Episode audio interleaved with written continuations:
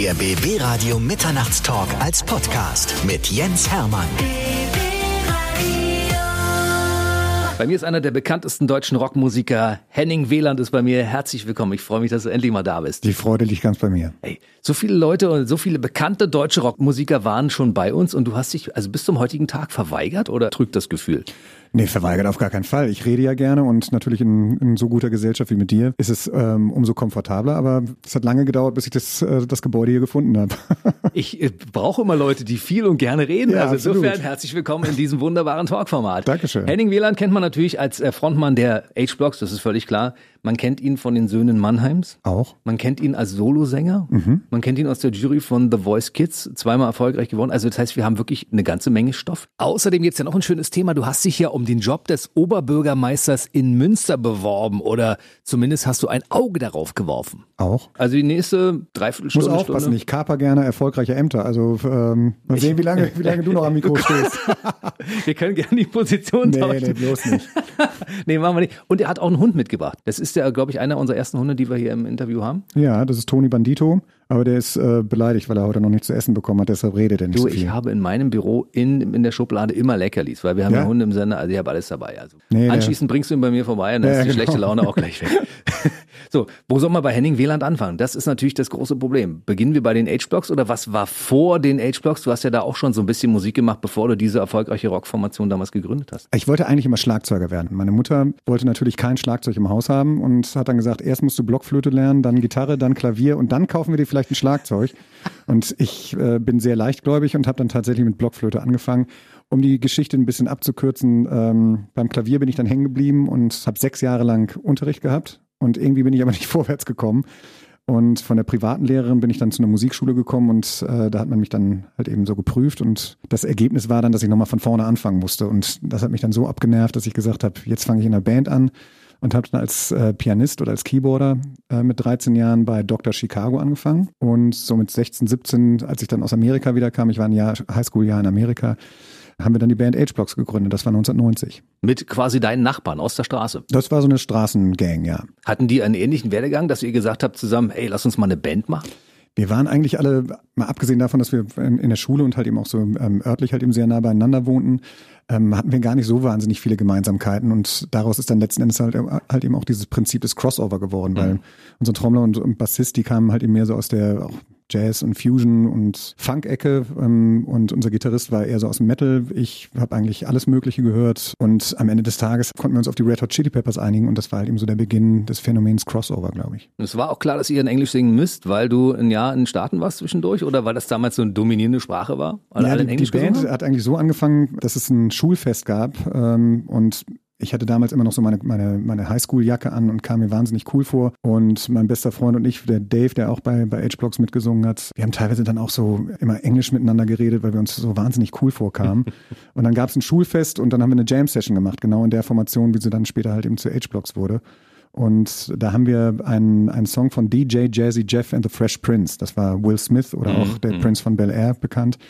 Parents Just Don't Understand hieß die Nummer. Und ähm, das hat so viel Spaß gemacht, ist so gut angekommen, dass wir dann im Jugendzentrum geprobt haben und irgendwann die ersten Konzerte gespielt haben. Wahnsinn, wenn man zurückblickt. Also kannst du das jetzt nach den vielen Jahren, wo das hier schon her ist, kannst du das noch greifen? Weil ich meine, du warst damals der coole Typ auf dem Schulhof. Und jetzt bist du einer der bekanntesten deutschen Musiker. Äh, Jetzt bin ich vielleicht der coolste Typ auf dem Schulhof. Ja, wenn du jetzt aber auch der dein, Einzige. nee, ähm, das war tatsächlich halt eben so ein, wir, wir haben auch gar nicht, es gab ja kein Internet und kein YouTube und kein Facebook. Und statt in, in Fußballverein zu gehen, haben wir halt eben im Jugendzentrum Musik gemacht. Und ähm, wir waren auch so der Gegenentwurf zu einer Schülerband, weil wir uns lieber halt eben die Hemden vom, vom Leib gerissen haben und uns Wasser oder Bier über den Kopf gegossen haben, statt es zu trinken. Und das war immer so ein Happening, ähm, wenn wir aufgetreten sind. Und ähm, über Plattenvertrag großartig auf Tour zu gehen, haben wir erstmal gar nicht nachgedacht. Ich fand das so mal damals so cool, als The Power rauskam. Oh, ich habe gedacht, geil, ich war ja auch schon Fan von Snap, ne? Ja, ja. aber als ihr das Ding rausgebracht habt, habe ich gedacht, ja, so geht's eigentlich auch. Ne? Naja, dazu muss man ja sagen, das ähm, war, war glaube ich, 2002 oder irgendwie sowas. Ich, also lange nachdem wir halt eben unseren größten Erfolg eigentlich gehabt hatten. Wir waren auch schon in, in der ganzen Welt, auch in Amerika unterwegs gewesen, sind mit den Black Eyed Peas, mit Eminem und mit Blink-182 getourt. Und irgendwann klopfte es halt eben bei uns in der Tür und die Sonne verdunkelte sich und äh, Turbo B kam rein. Man, I heard you guys are doing some great kick-ass fucking music. You wanna do a song? Und wir so, äh, das ist Turbo B. und ähm, dann haben wir aber versucht, also der muss man wissen, Turbo B ist halt eben der, der Rapper, der Rapper von, ja. von Snap gewesen. Dann kommt so ein Typ da halt eben rein und ähm, der ist zwei Meter groß, hat Hände, die sind so groß wie, wie Schaufeln, also totaler Wahnsinn. Und dann haben wir wirklich zwei Tage lang versucht, irgendwie einen Song zu schreiben. Das hat aber nicht funktioniert. Und dann haben wir gesagt, okay, dann covern wir einfach mal The Power. Und ähm, das haben wir dann gemacht. Und er hat den Song dann halt eben auf H-Blocks umgeschrieben. Und das war dann sogar ein, ein großer Hit in Australien. Und äh, viele Leute haben anfangs gedacht, dass die H-Blocks rauskommen, dass das eine amerikanische Band ist. Ja, das oh. ist uns oft begegnet. Ja. Und selbst in Amerika war das so, dass die Leute da teilweise dachten, dass wir aus Amerika kommen. Hat euch das irgendwelche Türen geöffnet? Naja, ähm, da im Nachhinein haben wir das eigentlich immer erst so festgestellt. Ähm, während wir auf Tour waren, so die ersten drei, vier Jahre, haben wir im Schnitt so 150 bis 250 Konzerte pro Jahr gespielt. Und da hatten wir gar keine Zeit darüber nachzudenken, was die Leute wohl denken, sondern unser Leben hat halt eben quasi im, im Club stattgefunden. Und da haben wir schon gemerkt, dass es immer, immer weiter nach oben ging. Aber 1995 war es dann so, da waren wir gerade irgendwo in Bad Oeynhausen, glaube ich, in einem 800er Laden, der war auch ausverkauft und äh, dann kriegten wir einen Anruf, ja, ihr spielt bei Rock am Ring. Wir so, ah, oh, geil, Rock am Ring, das ist das Größte, was überhaupt passieren kann. Und dann sind wir da ähm, nachmittags aufgetreten und wurden dann halt eben angesagt, und gleich kommen noch Selig und die H-Blocks und dann oh, 80.000 Leute total durchgedreht. Und von 800, aus, aus einem Club von 800 Leuten auf eine Bühne zu kommen, wo 80.000 Leute vor der Bühne stehen, das war natürlich dann schon ein Erlebnis, wo wir dachten, okay, da ist irgendwas passiert. Aber ehrlich, äh, H-Blocks sind ja auch mit 800 in so einem kleinen Club geil, aber ja. vor 80.000 natürlich auch. Ja, also bei 80.000 ist das Erlebnis, glaube ich, auf der Bühne ähm, noch ein bisschen geiler und bei 800 oder auch in der Kneipe mit 80 Leuten ist das Erlebnis, glaube ich, im Publikum dann wesentlich interessanter. Aber mit 80 Leuten spielt ihr doch gar nicht mehr, oder? Oh, haben wir auch Obwohl, gemacht. Du spielst ja noch in verschiedenen, in, in, so einem Duo mit einem Kumpel von dir, ne? Macht ihr ja Musik, ne? Les Sauvignons heißt genau. das. das ähm, der Jan Löchel hat sein eigenes ähm, Solo-Projekt, ist damit auch relativ erfolgreich. Und ähm, wir machen noch viel Musik zusammen, aber dieses Les Sauvignons ist eigentlich mehr so eine ähm, so Brüder im Geiste. Aber wie ist das, wenn du als ähm, Musiker, der vor 80.000 Menschen spielt und die auch zum zum Abfeiern bringt, dann auf einmal vor so einem kleinen Publikum irgendwas singen muss? Ja, lustigerweise vergleiche ich das gar nicht so. Das ist natürlich schön, wenn man beide Erfahrungen machen kann, aber es sind auch zwei total unterschiedliche Erfahrungen und auch zwei unterschiedliche ähm, Disziplinen, sage ich jetzt mal. Du, wenn du nur vor großem Publikum gespielt hast, ist es wahnsinnig schwierig, halt im kleinen Club diese Dyna Dynamik zu verstehen verstehen. Und umgekehrt genauso, wenn du von einer ganz kleinen Bühne plötzlich auf so eine 80 Meter breite Bühne kommst, dann merkst du halt eben plötzlich mal, wie viel Kondition man braucht, wenn man äh, Mick Jagger oder Bon Jovi heißt. wenn man sich das anschaut, ich meine, als H-Blocks habt ihr über zwei Millionen Tonträger verkauft. Und ähm, ich als, sagen wir mal, Fan der H-Blocks vorher habe immer gesagt, Mensch, Henning Wieland, ist laut und rockt und so. Aber ich finde deine, deine Popstimme auch total schön, die wir früher nie hören durften, weil du als Rocker natürlich immer als Rocker unterwegs warst. Ja, dazu.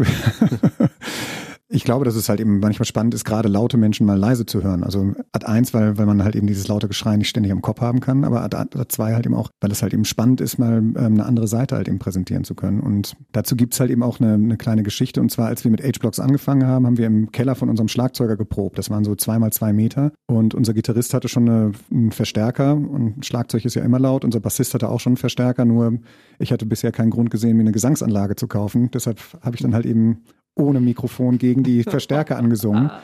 Und das ging so anderthalb Jahre so. Und ähm, als ich dann bei den Söhnen Mannheims das erste Mal mitgemacht habe und da vor dem Mikrofon stand, hat äh, Xavier dann gesagt, nee Henning, sing doch mal ganz leise. Und dann, ey, bist du bescheuert? Ich habe in meinem ganzen Leben noch nie so leise gesungen. Da hat er gesagt, das ist mit Abstand die lauteste Stimme, die es bei den Söhnen Mannheims gibt. Also insofern glaube ich, selbst wenn ich leise singe, ist es immer, hat das immer noch eine gewisse Energie. Ja, aber ich meine, du hast äh, so ein Timbre, in der, in der sanften Henning Wieland-Stimme, die mir, die mir persönlich sehr, sehr gut gefällt. Und ich frage mich, warum das vorher, 15 Jahre vorher, gar keiner entdeckt hat und gesagt hat, Mensch, lass uns doch mal zwischen diesem ganzen äh, Schrammelrock auch mal, mal eine Ballade spielen, wo man das so hören kann. Ja, also ähm, freut mich natürlich, dass du das sagst, aber ich bin halt eben schon, ich mag das halt eben, diese Energie, diese Bewegung auf der Bühne und halt eben auch im Studio und auch im, im Text und im Singen. Das ist, ist schon etwas, was, was mich äh, bewegt und glaube ich, wie ich meine Texte am besten präsentieren kann. Wenn dazwischen ab und zu mal so ein Stopper drin ist, der zum Nachdenken anregt, also mich als auch mein Publikum, dann ist das, glaube ich, ganz gut. Wir reden gleich über die beiden deutschen Alben, aber vorher haben wir natürlich noch viel Stoff.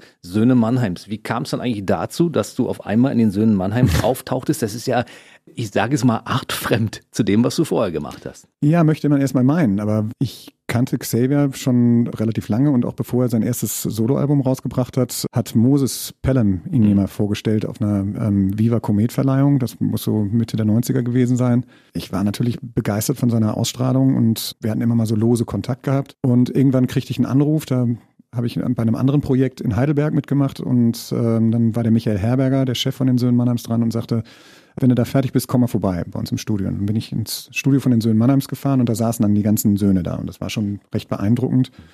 Und ich hatte kurz vorher auch einen, so einen Tribute-Song mit Erben der Scherben aufgenommen für Rio, Rio Reiser. Reiser genau. Mhm.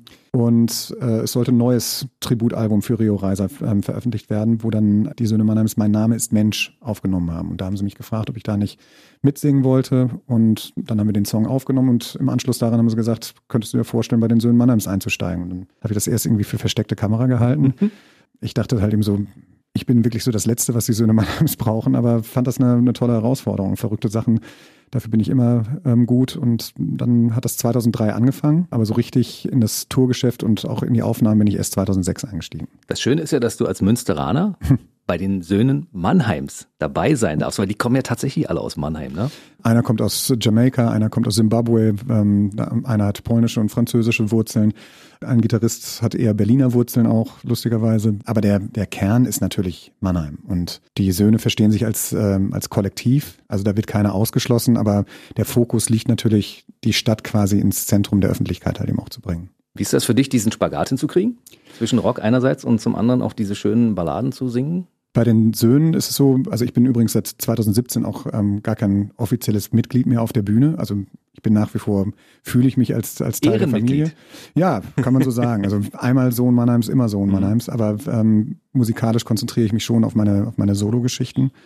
Aber es geht bei den Söhnen halt eben, und das war das Erfrischende für mich und hat mir halt eben auch wieder viel ähm, Hoffnung für, für meine Musik gegeben. Da geht es nicht um, um Schubladen oder um welche Musik machst du jetzt eigentlich, sondern wie man in der Lage ist, seine Talente halt eben in den Dienst der Gemeinschaft halt eben zu investieren. Und das, da habe ich wirklich sehr, sehr viel gelernt. Nun fragen sich einige Leute, warum ist Henning Wieland 2017, also erstmal so ein bisschen aus dem großen äh, Konstrukt Söhne Mannheim ausgeschieden, weil er sich seinen Soloprojekten gewidmet genau. hat. Ja? Der letzte an der Bar? Richtig. War das erste Soloalbum. Ja. Die Inspiration dafür kam woher? Zu sagen, ich mache jetzt mal auf Deutsch und ich mache jetzt mal mein Ding, ohne H-Blocks, ohne Söhne? Also ich habe zwei ältere Geschwister und mein Bruder ist sechs Jahre älter als ich und war immer ein riesengroßer ähm, Fan von deutschem Punkrock, Udo Lindenberg, Nina Hagen, Spliff, Ideal. Mhm. Und das hat natürlich abgefärbt auf mich. Und ähm, ich habe schon so mit sechs, sieben Jahren ähm, Nina Hagen Band gehört und Hansaplast, Jürgen Zeltinger, aber auch viel Liedermacherzeug wie Konstantin Wecker oder Hermann van Veen. Bin dann später so in der Schulzeit und in meiner Pubertät halt eben auf Englisch und amerikanische Musik halt eben aufmerksam geworden dann durch die Söhne Mannheims halt eben ähm, wieder nach der ganzen H-Blocks-Phase habe ich gemerkt, wie, wie schön die deutsche Sprache eigentlich ist. Habe aber eigentlich in mir immer so gespürt, dass ich einen etwas anderen Duktus habe und habe dann irgendwann angefangen, eigene Texte zu schreiben oder beziehungsweise Texte, die nicht unbedingt für die Söhne Mannheims geeignet waren und habe gemerkt, dass es da Zeit ist, vielleicht das mal halt eben als Soloprojekt umzusetzen und das hat jetzt meine 110-prozentige Aufmerksamkeit. und es ist ja auch so, dass äh, beim ersten Album zumindest Sarah Connor um die Ecke kam, großer erfolgreicher Hit mit ihr gemeinsam, Bonnie und Clyde und äh, der Xavier natürlich auch. Also das nannte sich von, von Hause aus, war es ein Projekt mit den Freunden zusammen, and Friends, ne? Ja, das muss man, also das Album war eigentlich fertig. Sarah wollte dann halt eben eine Deluxe-Version ähm, von ihrem Album rausbringen und wollte dann auch mal Bonusmaterial drauf packen. Und dann hat sie gefragt, ob ich nicht Lust hätte, mit ihr mal einen Song zu schreiben. Und dann haben wir gemeinsam halt eben Bonnie und Clyde geschrieben. Und der Song ist dann halt eben auch noch mit auf mein Album gekommen. Aber der passt jetzt eigentlich nicht so zu dem, zu dem Rest von dem Album.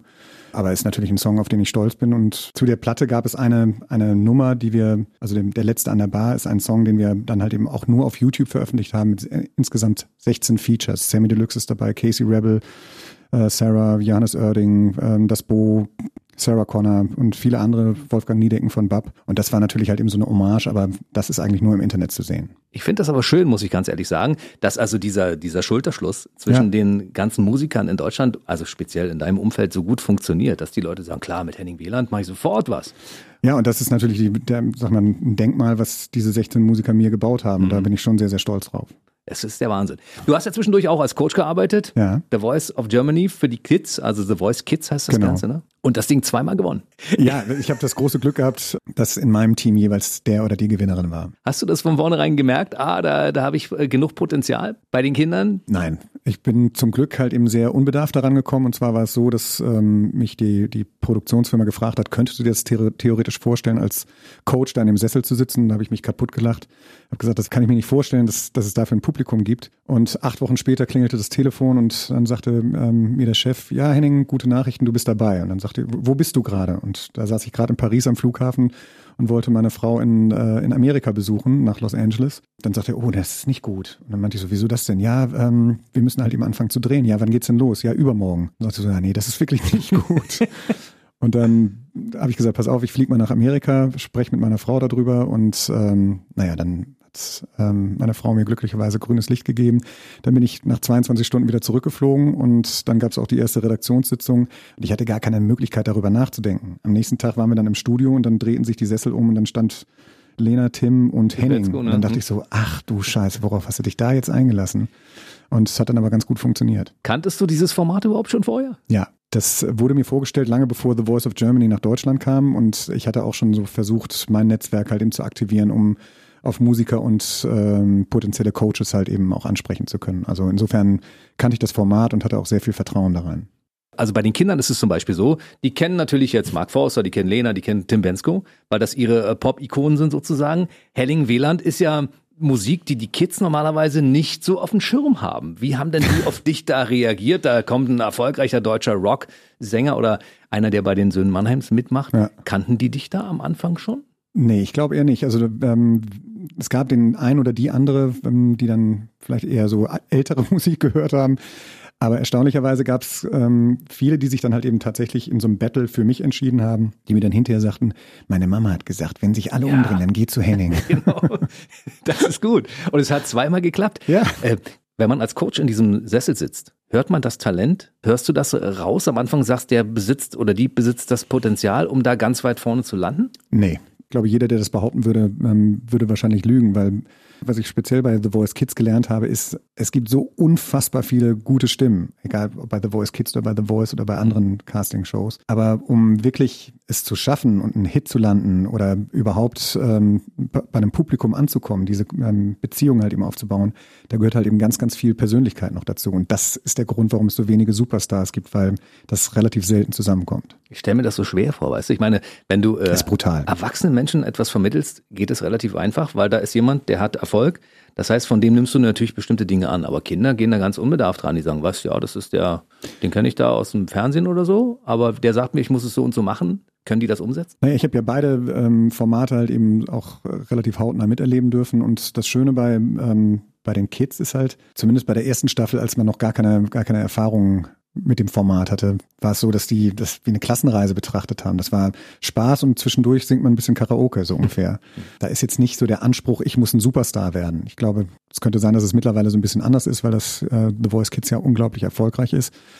Aber ja, ich glaube, dass es bei den Erwachsenen, da werden teilweise halt eben schon Jobs gekündigt und ähm, man hat das Gefühl, wenn man das gewonnen hat, dann hat man es geschafft und dem Trugschluss sollte man nie aufsitzen. Und wenn die Judges jetzt bei dieser Staffel gewechselt werden, äh, wenn man dich im nächsten oder übernächsten Mal äh, anspricht, hast du, hättest du Bock drauf, das auch für die Erwachsenen zu machen? Also ich wäre blöd, wenn ich sagen würde, ich hätte da gar keinen Bock zu, aber momentan konzentriere ich mich auf meine Platte, die jetzt rauskommt und ja, ich habe jetzt auch vor allem mit meiner Solo-Karriere halt eben wahnsinnig viele Erfahrungen gemacht und wieder sehr viel Spaß daran an der Musik an sich gewonnen. Und Promo kann man immer gebrauchen. Also bin ich auch dankbar, hier bei dir zu sein. das ist schön. Wir reden über das neue Album. Gesetz der Toleranz, VÖ, Oktober 2019. VÖ übrigens heißt immer Veröffentlichung. Das ist immer ganz wichtig. Du bist einer von denen, die noch ein richtiges Album rausgebracht haben. Ein Konzeptalbum, weil viele Musiker sagen, mache ich nie mehr. Mhm. Ich bringe einen Song raus, wenn ich einen Song rausbringe. Du bist noch jemand von der alten Schule sozusagen, ja? Ja, ich bin weder Gegner noch Befürworter eines bestimmten Formates, aber es gibt beide Formate und es gibt mhm. Leute, die meine Musik mögen, die ähm, definitiv gerne eine CD haben wollen. Und wenn ich es mir irgendwann mal leisten kann, würde ich halt eben auch gerne eine Vinylplatte rausbringen wieder. Aber ich bin auch ein Freund davon, halt eben mich den neuen Medien wie Streaming-Plattformen halt eben zu nähern. Und deshalb habe ich auch ähm, schon vor Wochen damit angefangen, einzelne Songs rauszubringen. Das heißt, es gibt schon vier oder fünf Tracks, ähm, bevor die Platte rauskommt, auf den Streaming-Diensten zu hören. Und und ähm, versucht damit halt eben so diesen Transfer von einem Medium ins nächste halt eben begegnen zu können. Für mich ganz schwer. Ich habe ja ein paar Jahre Vorsprung vom Alter her. Insofern Siehst aber jünger ja, aus. Danke schön. Ne?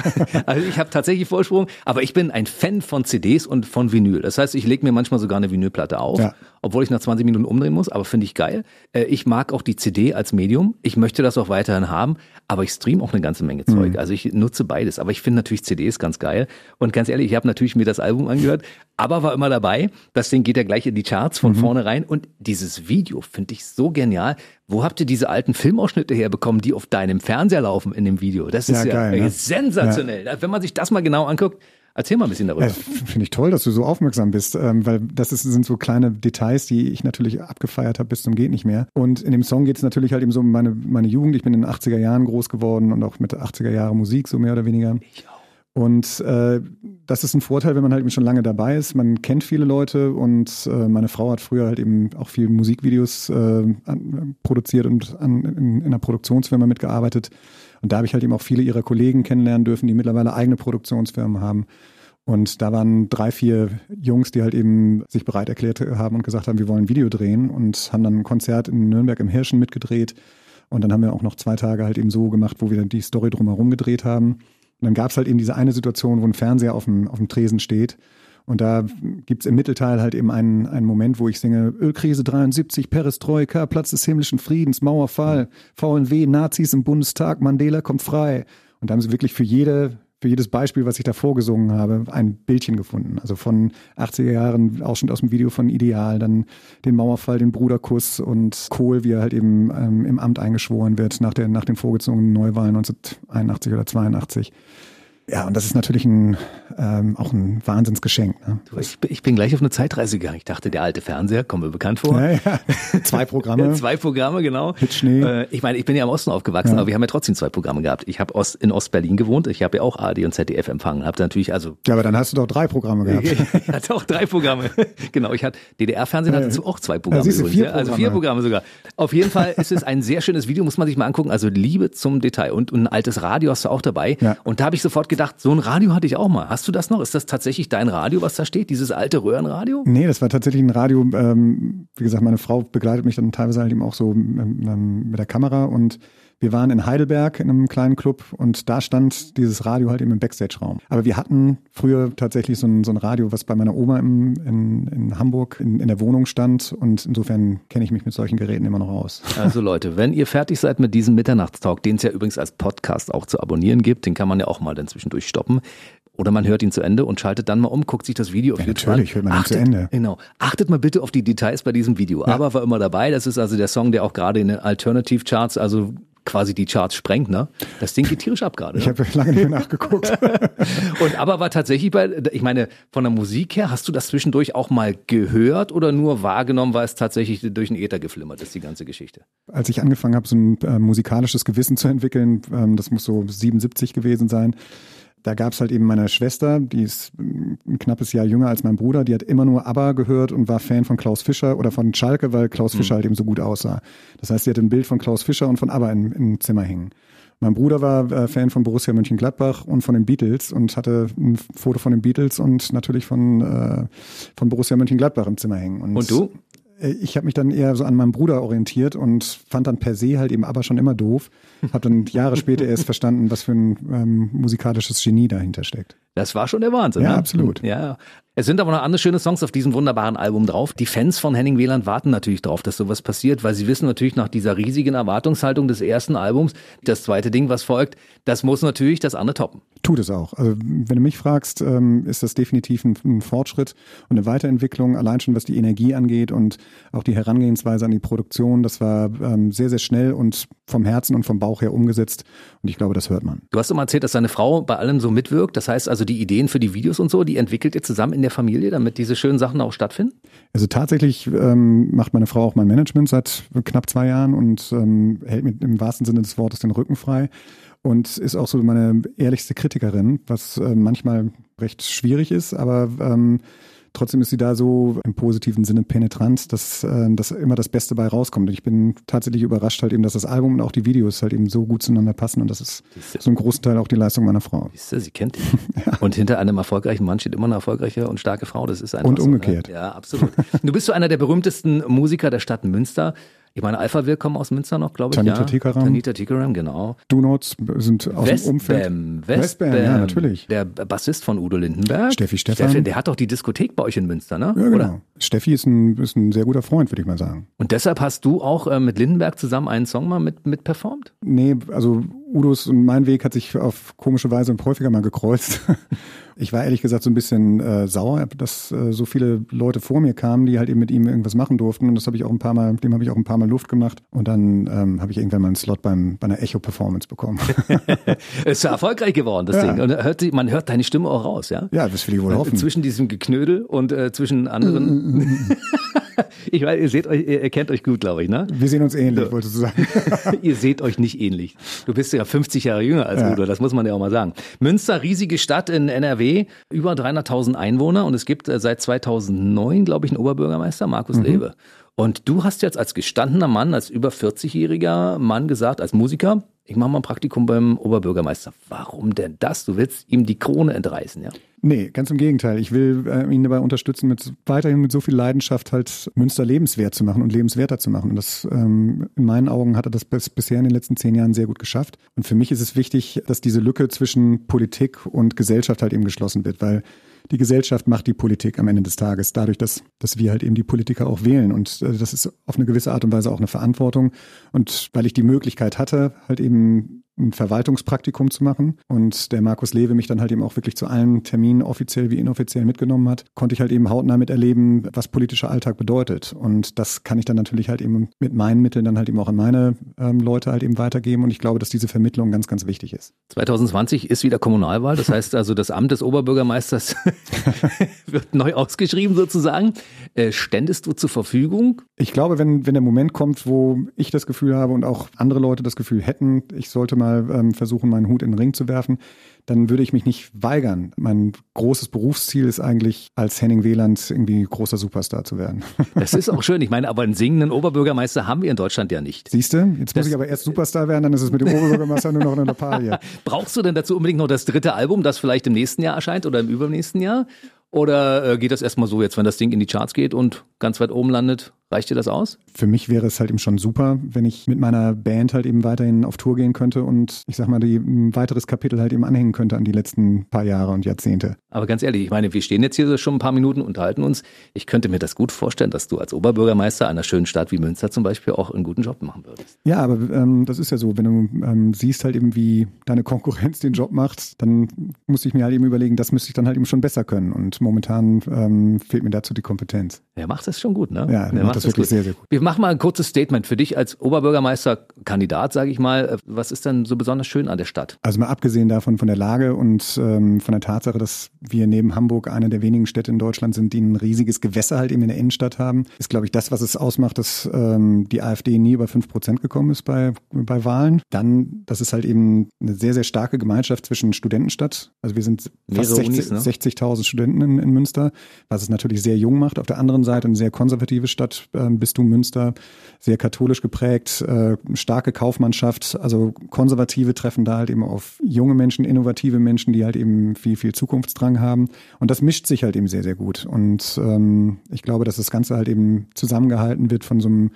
westfälischen Einheitsgefühl. Jetzt bist du aber erstmal noch in Berlin. Das heißt, du kannst noch nicht zurückgehen. Wir brauchen dich auch hier. Ja, absolut. Jetzt kommt erstmal die musikalische Ich Karriere. muss jetzt erstmal den Flughafen fertig machen. genau, mach das mal. Und lieber Markus Lewe, mach mal 2020 nochmal die nächste Legislatur und dann ist Henning Wieland vielleicht 2000.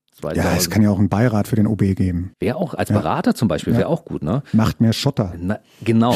Du bist einer der bekanntesten Münsteraner, muss man auch mal so sagen, als, als Musiker und stehst im Goldenen Buch der Stadt, bist einer der wichtigsten Menschen, die in der Stadt wohnen, in Ich bin, auch äh, Botschafter für die Stadt. Genau, mein Bekanntheitsgrad liegt über dem Papst und Coca-Cola in Münster. Na, guck dir das mal an, ja, siehst du? Das will ich jetzt bundesweit auswalzen.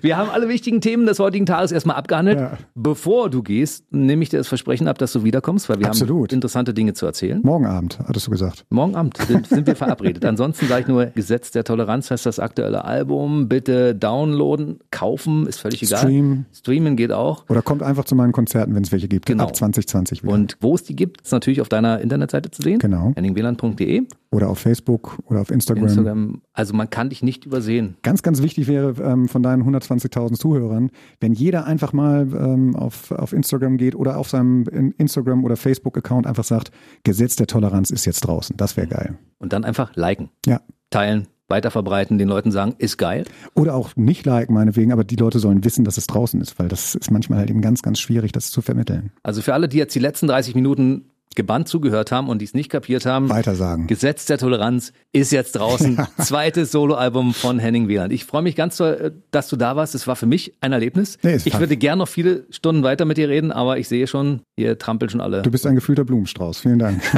das hat noch keiner zu mir gesagt. Ich bin wirklich ja, gerührt. Herzlichen Dank. Bis zum nächsten Mal. Ich danke dir. Tschüss. Ciao. Der BB Radio Mitternachtstalk. Jede Nacht ab 0 Uhr. Und der neueste Podcast jeden Mittwoch.